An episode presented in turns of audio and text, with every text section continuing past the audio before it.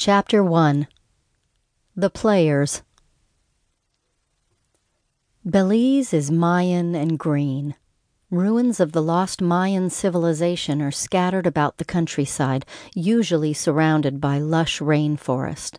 Abundant rains nourish the trees and understory of the forest without seriously hindering enjoyment of the romantic monuments.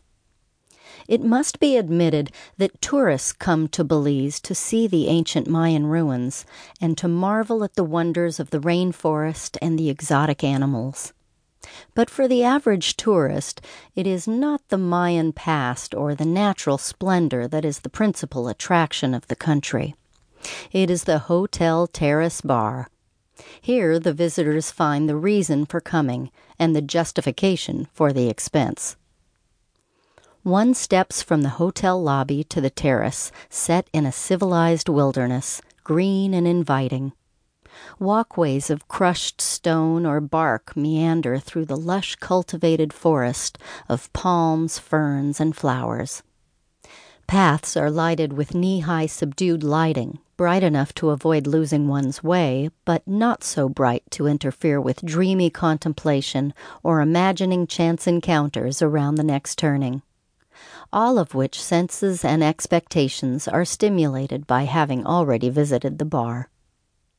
The terrace bar is the gathering place.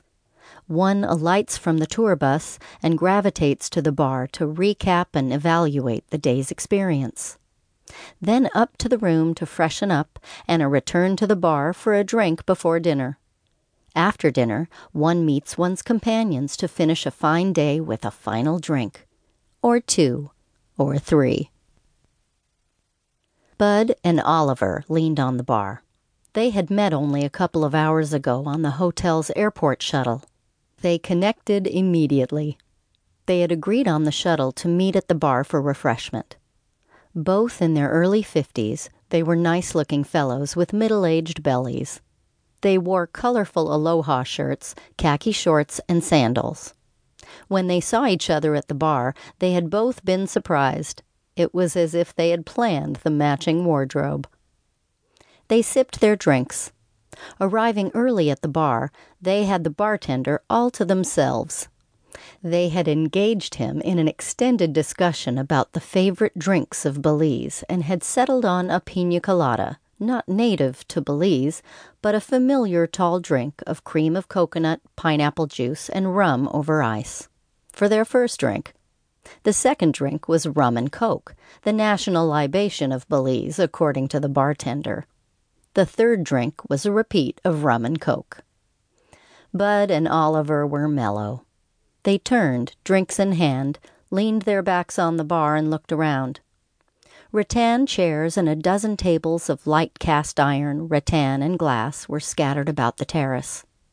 Only one table was occupied at this early hour.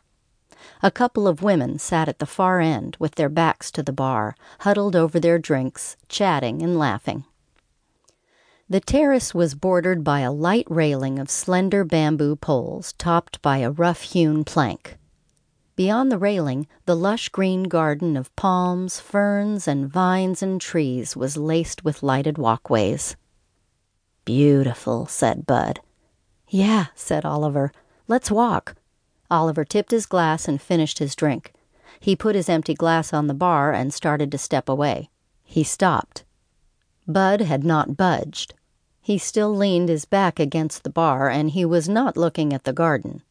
He was looking at a young woman at the far end of the long bar. Would you look at that? Bud said. The woman was Chinese, in her early twenties, a pretty face unspoiled by makeup. She wore sandals, a loose brown t shirt, and mid thigh shorts that did not conceal a shapely body. Would you look at that? Bud repeated. Oliver stared. My, my, my, he said finally. The woman tipped her glass and drained it. She set the glass on the bar and walked toward the lobby entrance. As she approached Bud and Oliver, Bud smiled. She stared blankly at him, stared right through him, and walked on. After she had passed, Bud pushed off the bar and followed.